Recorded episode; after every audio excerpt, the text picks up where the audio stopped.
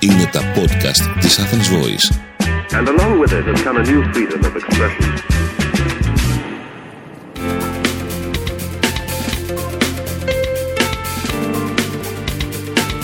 marketingconsultant.gr Μάρκετινγκ για μικρές ή μεσαίες επιχειρήσεις και ελεύθερους επαγγελματίες. Ο σύμβουλος Μάρκετινγκ Θέμης 41 σας προτείνει ιδέες και λύσεις για να αναπτύξετε έξυπνα την επιχείρησή σας. Καλή σας ακρόαση! Γεια χαρά σε όλους. Είμαι ο σύμβουλος Marketing Θέμη 41 και σε αυτό το podcast της στήλης Business and Marketing Tips της Athens Voice θα σας μιλήσω για τους influencers και το influencer marketing. Το influencer marketing στοχεύει στο να χρησιμοποιήσει την ήδη εδρεωμένη αγοραστική κοινότητα που έχει χτίσει ο influencer, ενώ το παραδοσιακό marketing χτίζει το κοινό από το μηδέν. Εδώ όμως δεν πρέπει να μπερδεύουμε τους influencers με τους key opinion leaders, τους καθοδηγητές γνώμης που ορίζονται ως εκείνοι που διαθέτουν μια εξειδίκευση σε ένα τομέα και λόγω αυτού μπορούν να επηρεάσουν κόσμο και όχι απλά επειδή έχουν πολλούς followers. Συνήθως είναι διακεκριμένοι στον τομέα τους και ιδανικά θα μπορούσαν να επηρεάσουν ακόμη και έναν influencer. Οι νέες γενιές, millennials, γενιά Z, γενιά Α, αποτελούνται από καταναλωτές που είναι πολύ πιο δεκτικοί στους influencers. Τους ακολουθούν και τους εμπιστεύονται. Θεωρητικά δε, το κοινό μας βρίσκεται εκεί και άρα και εμείς θα πρέπει να αξιολογήσουμε σοβαρά μια τέτοια καμπάνια influencer marketing και πώς αυτή θα μπορούσε να είναι χρήσιμη για την επίτευξη των επικοινωνιακών μας στόχων. Θέλω λοιπόν να σας δώσω 9 tips για την υλοποίηση μιας τέτοιας καμπάνιας. Αυτά τα tips βέβαια είναι για επαγγελματίες και επιχειρηματίες οι οποίοι είναι εξοικειωμένοι με τους online τρόπους marketing αλλά και τις μεθόδους που ακολουθούμε για την αξιολόγηση αυτών των ενεργειών. Πρώτο tip. Πρέπει να θέσετε σωστούς στόχους που να ταιριάζουν με την τεχνική του influencer marketing. Ας πούμε για παράδειγμα να αυξήσουμε κατά 50% τους ε, followers στο Instagram μέσα σε τρεις μήνες. Να πετύχουμε χι ποσό τζίρου ε, από τις πωλήσεις που θα κάνουμε σε followers που θα έρθουν. Να αυξήσουμε το conversion στα επιλεγμένα προϊόντα κτλ. κτλ. Δεύτερο tip. Επιβάλλεται να μετράμε την απόδοση της καμπάνιας το return on investment. Φυσικά αυτό εξαρτάται από τους στόχους που έχετε θέσει όπως σας είπα πριν. Αλλά δείτε μερικές μετρήσεις που θα σας βοηθήσουν να σκεφτείτε προς την σωστή ε, κατεύθυνση. Πόσοι άνθρωποι πραγματικά κάναν engage με το post που ανέβασε ο influencer, δηλαδή κάναν like, κάναν share, κάναν comment; Ποιο είναι, ποια είναι η έκταση που έχει πάρει το post μας, το reach δηλαδή. Τα μηνύματα και το περιεχόμενο των μηνυμάτων που προκλήθηκαν από αυτή τη δράση ταιριάζουν στην επιχείρησή μας. Πόσοι ε, επισκέπτες ήρθαν στο site, αυξήθηκε αυτός ο αριθμός; Και αυτά είναι μερικά παραδείγματα. Τρίτο tip. Ελέγξτε το engagement, δηλαδή τη διάδραση. Ας πούμε για παράδειγμα κάποιος που έχει 10.000 followers και παίρνει 50 likes, κάτι δεν πάει καλά στο προφίλ του. Άρα λοιπόν πρέπει να τσεκάρουμε το πόσο έγκυρος είναι ο influencer που θα επιλέξουμε.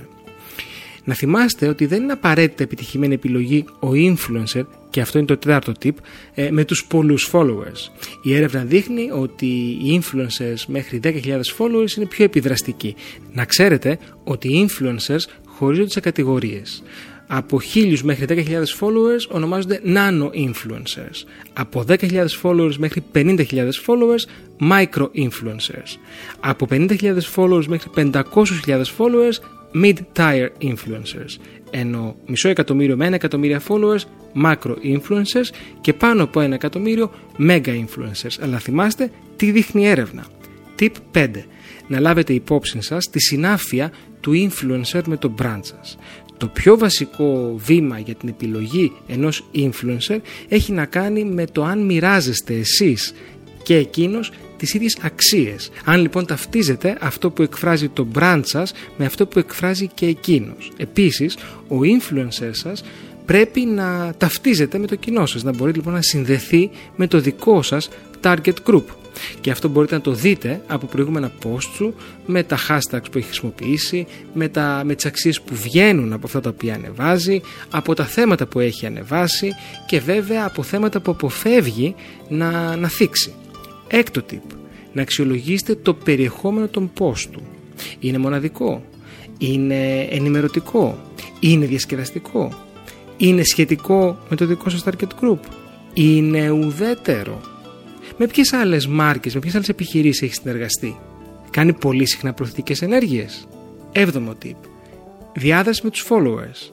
Ένας καλός influencer πρέπει να έχει ένα υψηλό επίπεδο διάδρασης με τους ακολούθους του. Δηλαδή πρέπει να απαντά σε αυτά τα οποία γράφουν. Τύπο 8. Αυθεντικότητα. Είναι αυθεντικός. Μοιάζει με τον άνθρωπο της διπλανής πόρτας. Να θυμάστε ότι οι άνθρωποι στα κοινωνικά δίκτυα ταυτίζονται με άλλους ανθρώπους που μοιάζουν με αυτούς.